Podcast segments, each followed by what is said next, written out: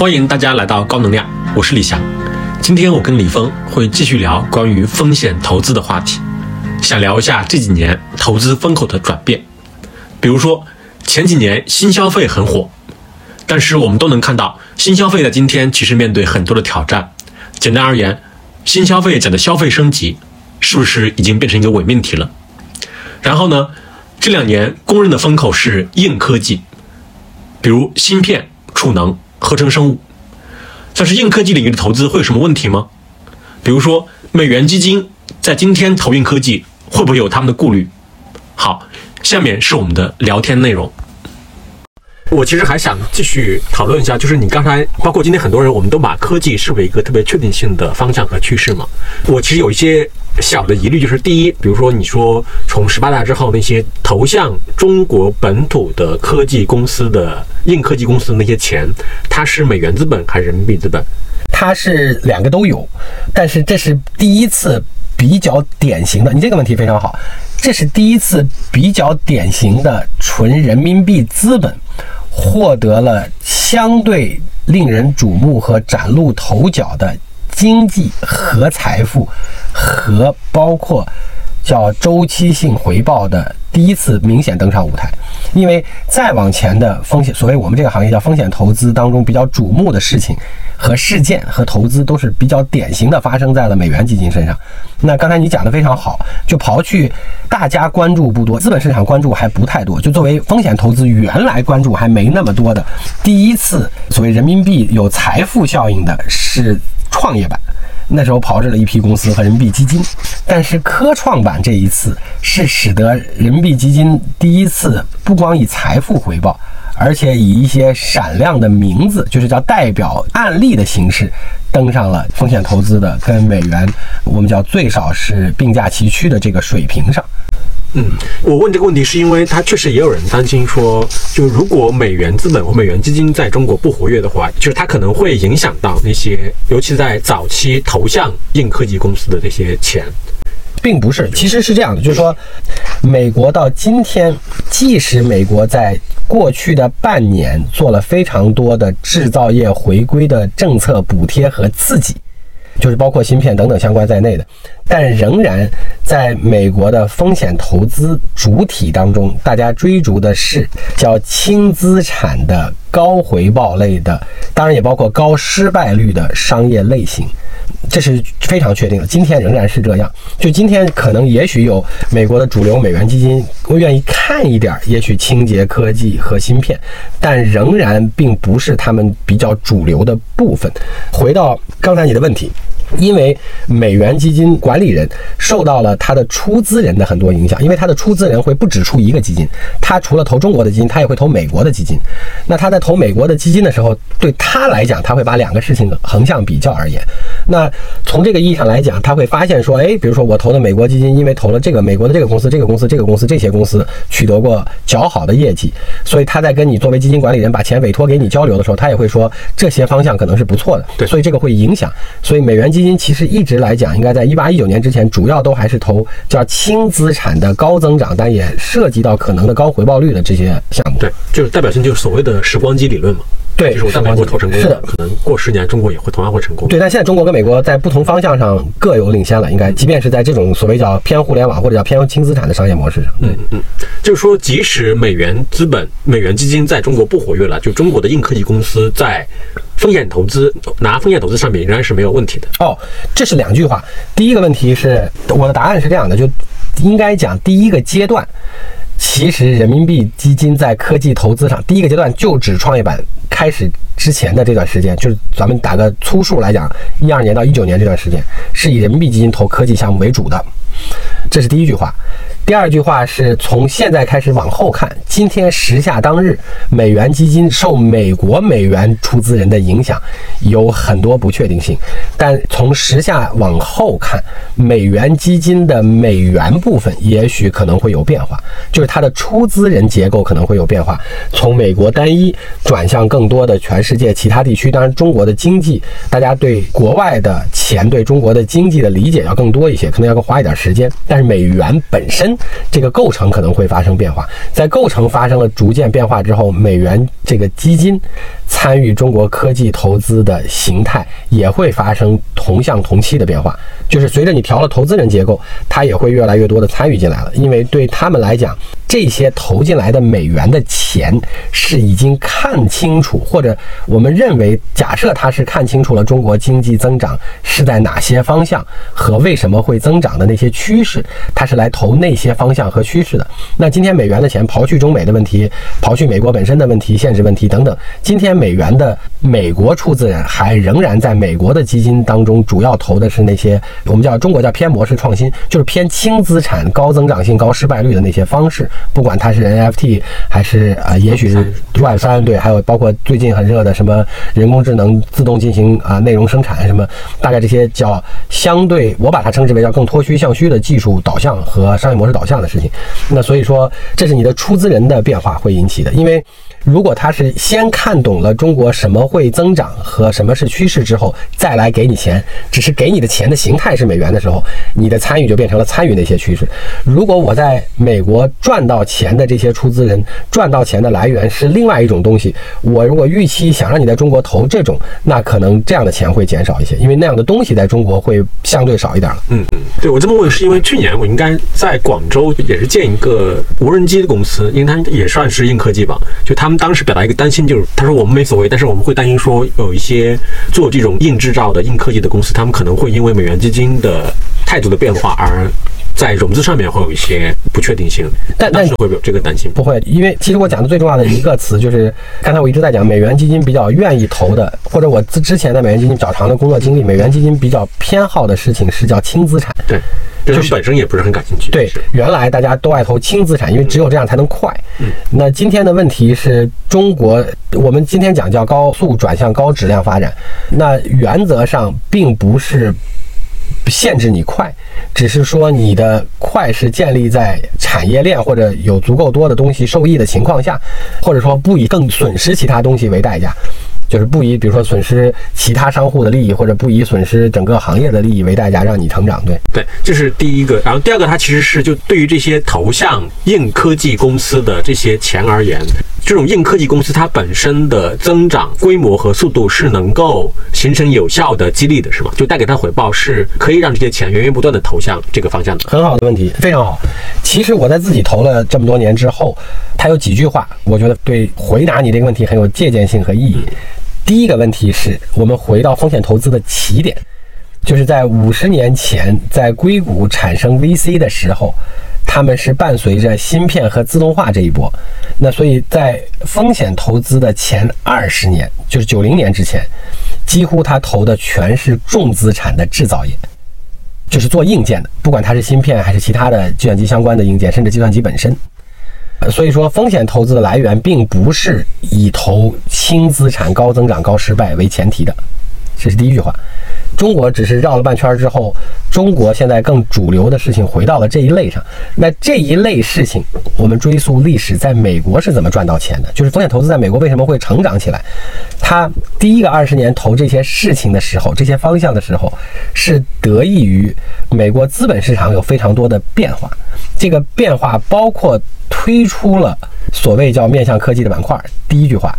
第二句话是允许。不赚钱的企业上市，允许亏损型的企业上市，大概经历了这些过程，然后同时，当然结果证明了这些企业最终赚到了钱，且成为了新生产力代表。好，那这是大概美国转的这一圈，然后再往下。才发生了互联网和移动互联网和软件的这一大波。好，这是美国。那中国的问题，回到你的问题，它会像互联网那样快吗？我觉得它可以快，但是它很难像互联网纯轻的互联网商业模式那样具有确定的马太效应，或者说白了，具有确定的相对垄断效应，很难。但是它可以快，快的原因不是因为企业本身不受。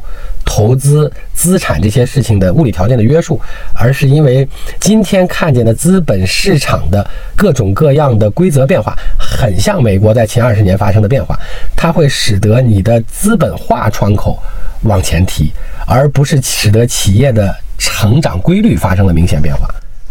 就是本来美国最早，比如说第一个一百年，美国全是什么这些基础设施，对不对？就是主要是运河、铁路啊这些相关的事情。对，包括电电报也是后来了，就是啊铁路和运河。那那个时候他肯定是要评价说，你要造出来开始运营能赚钱。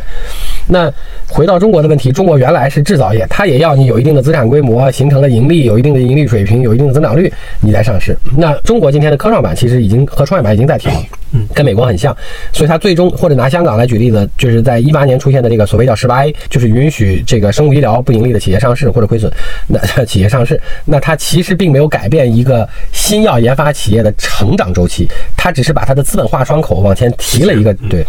对，然后它又回到时下这个节点的话，我相信啊，还有一个疑虑就是说，那些比如说我们之前会认为的非常优秀的，无论是科学家还是大公司里面从事科研工作的人，就他们还有没有那么强的动力出来做硬科技创业？尤其是整个国际关系变化之后嘛，这个应该也是有个变化的吧？就它分成两个部分，你讲的是国际的还是国内的？呃，国际的啊，国际的。对，我觉得在当前的情况下。就是在当前的国际环境和条件下，就比如说美国做的这样的政策，它可能会促使更多人做出确定性的结论。那什么意思？就是说，以前我有各种方法可以跨着做。当然，其实从我们投资的过往角度来看，跨着做不是一个好状态，因为它有很多牵扯精力的事情，和有很多我们如果不叫退路的话，有很多各方面需要妥协的因素。以及至少你飞来飞去都要浪费很多时间。是的，然后同时管理上也很麻烦。那今天的问题是迫使你呃做出一个确定性的结论，这件事情大家就会比较所谓叫风险收益比，就跟当年这个我们刚才举民营企业的一样，就是我在美国可能或者我在其他国家要放弃一些目前确定性的事情，但假定中国的财富就资本市场对这个很欢迎，投资很欢迎，创业环境政府很欢迎，然后也许我具有了一定的技术和能力啊，人才上的支撑，就确实也能做，在中国就能做，那这种是相对确定性的吸引力。那反正大家就是在这个风险，就是失去的稳定性和可能获得的不确定性，但是潜在收益之间做个平衡呗。嗯嗯。在国内的话，它是个很明显的增长的趋势，是吗？对，是的，因为这个就很像刚才我们讲的所谓民营企业的过程了，或者就像我们如果往后举更像一点的话，就像九二年以后所谓国企职工或国企干部或政府工作人员下岗创业、下海经商，那时候叫下海。从九二年切一刀开始往后，呃，变成了相对合理和越来越多的现象。那当然，从国企改完制之后，就是从九九年那次之后再往下，所谓国企职工下岗或政府工作人员下海创业已经不是个事儿了。就今天我们在讨论，肯定更不是个事儿了。就它不是一个特异性现象，嗯，就大家已经完全对等接受了。对，以及这个确定性的趋势。就它会不会因为另外一个不确定的外部环境的变化而受到影响？比如说全球的科技的供应链重新恢复，它会受到影响吗？就是所有的那些投入到其中的那些钱、那些人才，会受到一些影响。但是你从今天过往已经发生过的事情来看，就是过去几年发生过的事情来看，不管它是不是会环境恢复到以前，但是中国今天。做的决定是我既有能力，且无论如何有必要要做出这个相对自主可控的事情来。就哪怕它恢复到可以不用我自主可控而做成全球供应链，我也要想办法拥有这个能力。就这件事儿，应该讲是比较确定的。对，然后科技完之后，比如说我们回到消费的这个话题，比如说在消费的众多的类目里面。它还有像车那样的，就是它的，我们开玩笑，就它性价比那么好的一个品类，我们可以去撬动它吗？哦，你这是个好问题，我不能非常的确定，因为我想中国的这个特殊性，这是我们在最近投资上最喜欢的事情，就是它有很多创新的模式或产品或服务出来，这都是从来没出现过的很多形态。就像比如说咱俩在喝咖啡，当然如果我们在咖啡里拿个瑞幸举例子，基本上就是创新的模式，就国外没有这样的，就主要 base 在手机上点单，主要 base 在外卖上这个结构上，但同时又是一杯现制咖啡，同时性价比又达到或接近了这个所谓便利店咖啡的定价水平，就这个组合是从来没出现过的。就像在麦当劳之前去餐厅吃饭和在家做饭之间没有一个快餐这个典型场景做的跟餐厅差不多，在汉堡这个层面，同时又不像在餐厅吃饭，同时又不需要自己做，同时性价比又不比在家做贵多少。啊，大概就是这么个局面。那中国出很多这样的东西，那这样的东西会出在方方面面。其实拿当时的麦当劳或今天的中国来看，我觉得有一个你刚才问到比较有意思的领域，但它是个很宽的方向。比如说，今天我们讲中国按产业来分，这个服务业占中国的，虽然过去两年有退步，但仍然占了一半以上。但服务业呢，有一个有意思的经济学名词，就是叫所谓这个鲍摩尔效应。它这个鲍摩尔效应指的是什么呢？就是在劳动生产率提升的过程当中，劳动力成本会提升，劳动力成本提升会迫使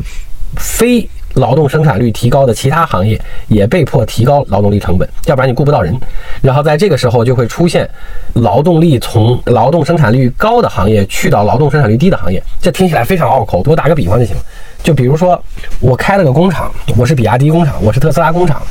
因为我工厂里的自动化程度和我造出来的产品的技术附加值比较好，所以我工厂因此劳动生产率比较高，所以我可以雇比较贵的工人。但我要雇比较贵的工人呢，在我周围的这些服务业。他们要为我的工人提供服务的这些服务业，也不能雇太便宜的人员，因为你雇太便宜的人员对他来讲，第一有个生活成本问题，第二个他有可能跑别地儿打工去，或者他来我这儿打工了。所以说你也得提高你的员工成本。好，你提高了你的员工成本，那其实你的劳动生产率是没有提高的。但你提高了你的劳动成本到一定程度之后呢，我的工人就说，哎，那可能我在工厂做流水线这么累，我还不如去餐厅打工了。那他就流向了，就比如说餐厅或者其他酒店什么之类的。这就是所谓那个鲍摩尔效应啊。那用最简单的话来讲，就是工业制造业是比较容易提高劳动生产率，随着技术提高，那服务业相对是比较不容易的。好，那中国我们刚才举了瑞幸咖啡和当年美国的呃麦当劳，所以中国很有可能在服务业上发明创造出非常多半工业、半服务业的业态来。那比如说刚才我们举的瑞幸是其中一个，如果我们回过头来举七十年前的麦当劳，也是其中一个。对。当然，外卖也是其中一个。对，麦当劳当时他不是号称就是把福特的工厂搬到了麦当劳餐厅？餐厅，对的，是的。但美国发明的这个比较少，因为美国那时候没有那么多的自动化、数字化，包括数字化基础设施含互联网和这些技术要素可以融进去。中国今天这些东西变得比以前多了非常多。包括消费里面，我相信肯定很多人也会问过你，跟讨论这个问题，就是说，之前大家会认为说它有一个叫消费升级的趋势，然后这个趋势里面它就会产生很多的很好的高质量的消费品公司嘛，就是新消费那波基本上全都是赶消费升级这一波嘛。然后今天呢，就所有人又会对消费升级这四个字打个问号，甚至还会有人说，你看二十大报告里面从来就没有再提过消费升级这四个字，取而代之的是艰苦朴素。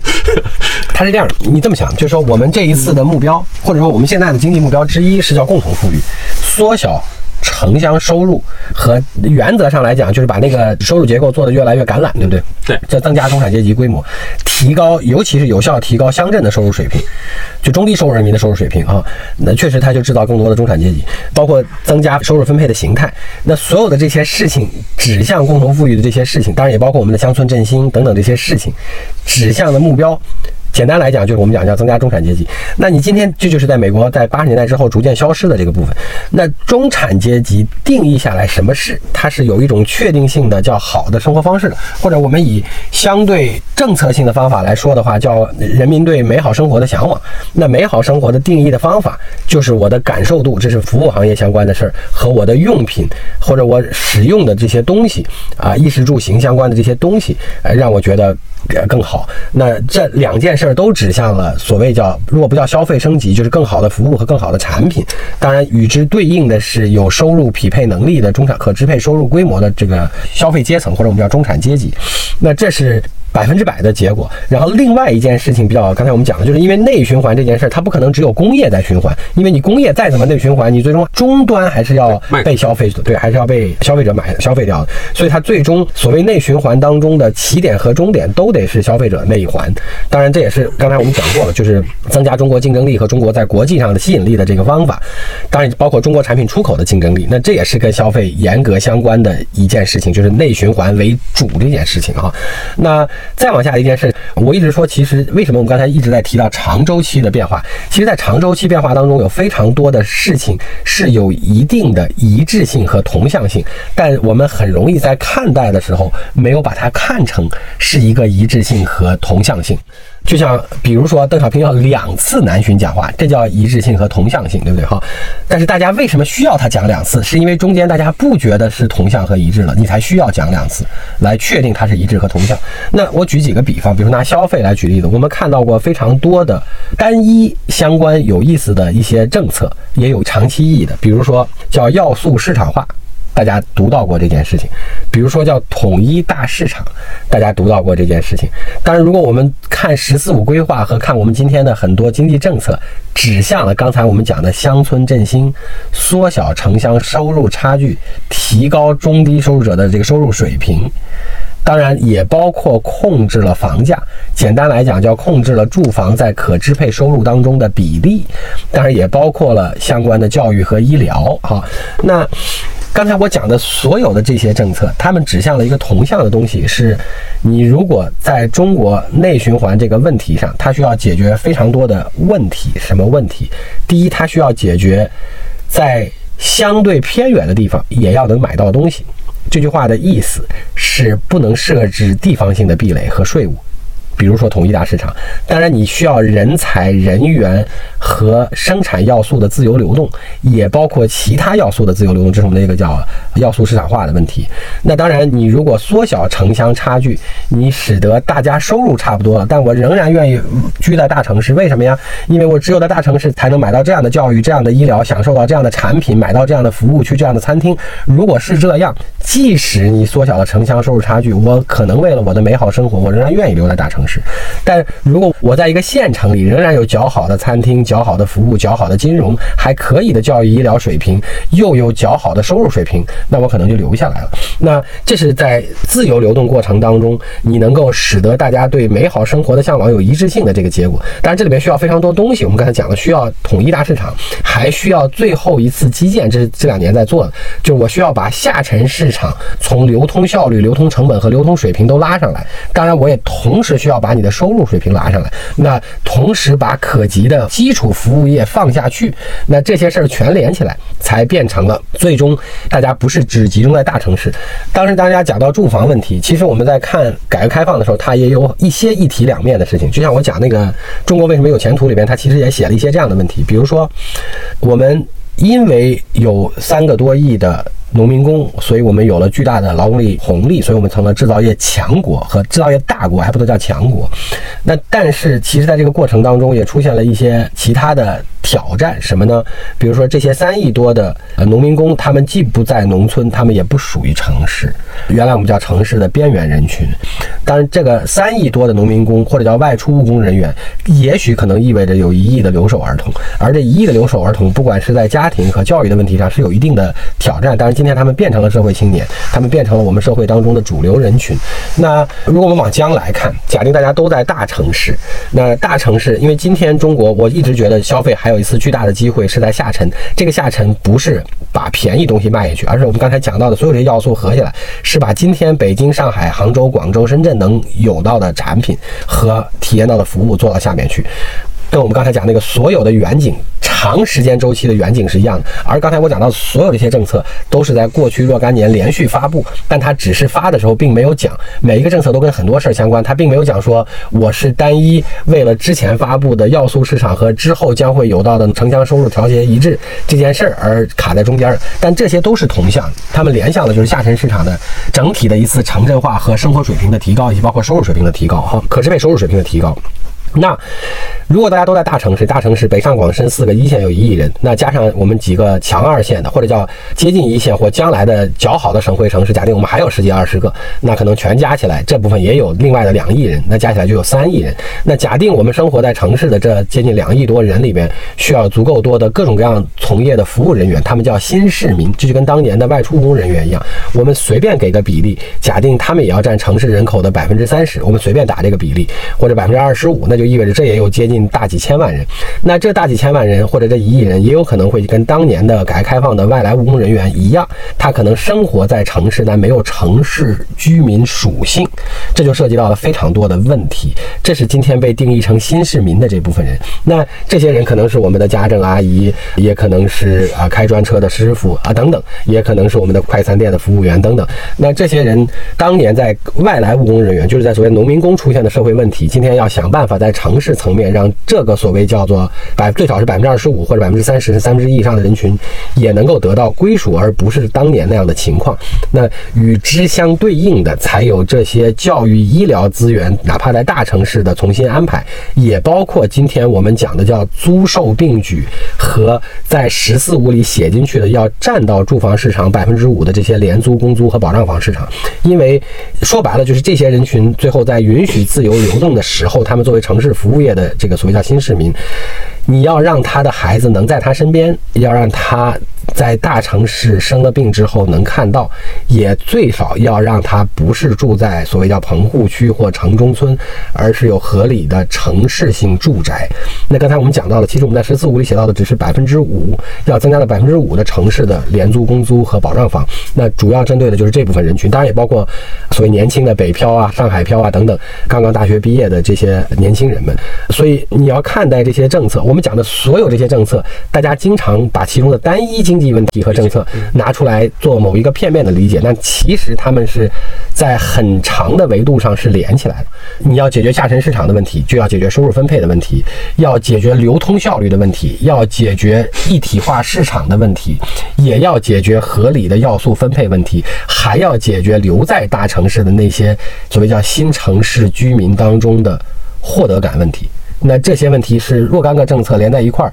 面向这些既高线又低线城市，既城又城镇化，又县城又乡村的这些所有问题。对。这个我是可以表示理解的，但是它其实很多时候，比如说市场上很多人他会把单独的一个问题拿出来去加以关注。对。我自己认为啊，还有一个很重要的原因，是因为其他的问题，它作为市场或者商业的力量，它是很难参与进去的，可能跟这个有关系。不会，嗯，比如说我打个比方，我们就讲房地产租售并举，租售并举，好，大家认为租售并举是影响了房地产企业的，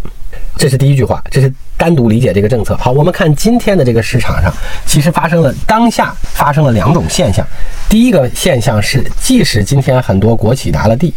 或者政府平台拿了地，它其实也交给了民营企业开发商来共同开发，这是今天正在发生的事情。这是第一句话，甚至大家参与共同管理。所谓管理的概念，就是指持有型的那部分，就是指租的那部分。在道理上来讲，就跟大家想象的把这个市场完全挤出去了，房地产企业是不完全一样的。这是第一个现象，从房地产的角度。第二个问题是，如果我们拿房地产的另外一个角度上来看，比如说前一阵大家有个新闻说，苏州政府或者苏州相关政府机构买了非常多苏州的二手房，那这些二手房有很多其实是作为招商引资当中的。人才性、政策性住房给出去的，那从结果上来看，政府买这些房子，本质上并不是政府参与了房地产，而是政府用这些房子作为吸引人才、成就将来的相对高质量的城市结构和人群的一个方法。当然，他们买回去之后，会把它变成持有型的长期资产，就是我买进来的时候是一万块钱，我可能以每个月一百块钱租出去了，大概是这样。嗯嗯。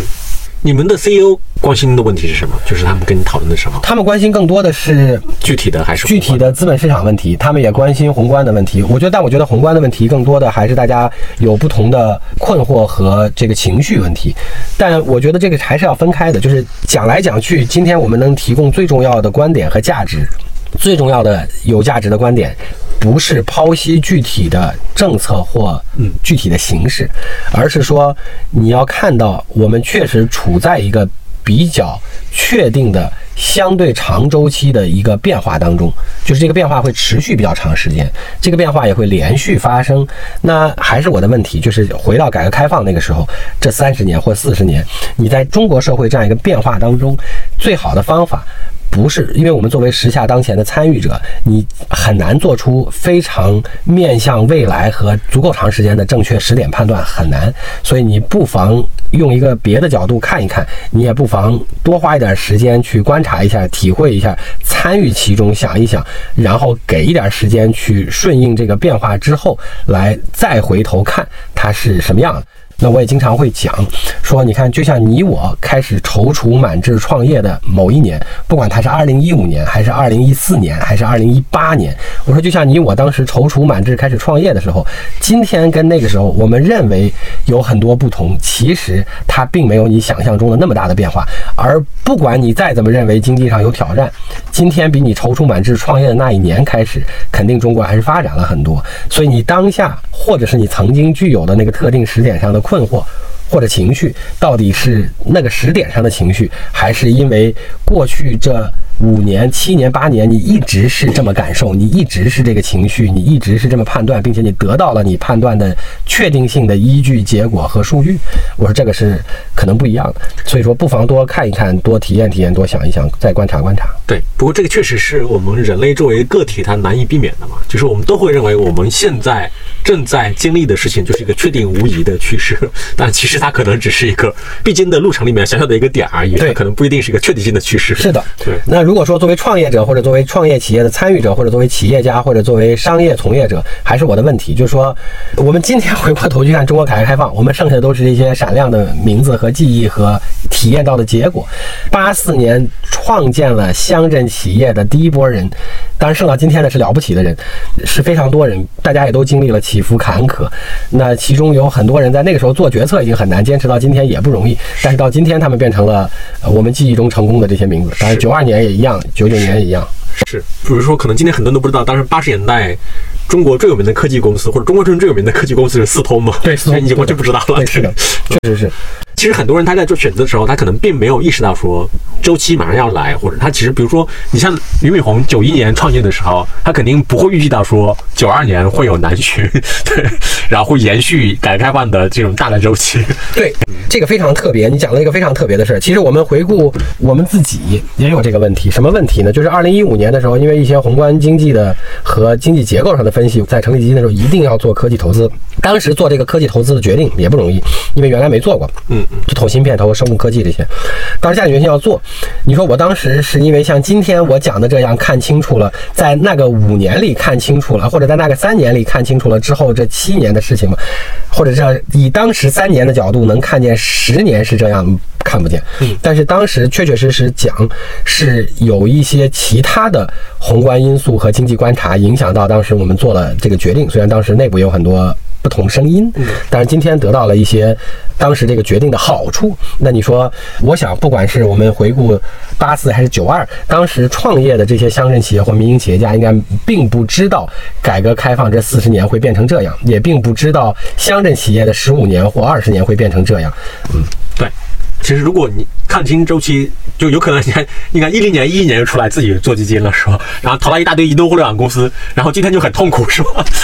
啊，也不变成一个更大的既得利益者就很痛苦，是吧？我觉得就像我们刚才讲那个乡镇，我们拿乡镇企业举例子，就其实有转变是很难的。乡镇企业的成长过程，即便是你最早出来的一波，你也经历了政策的起伏，你还经历了八八年到九零年不要被消灭掉，然后除此之外是你还要顶到九五年仍然比较大之后，在大了之后已经有非常多的利益相关方之后，你还要做一次巨大的利益结构调整，把一个企业从集体所有变成是管理层或者全体职工所有，这每一步没走好，基本上你在这个历史当中就消失了。对，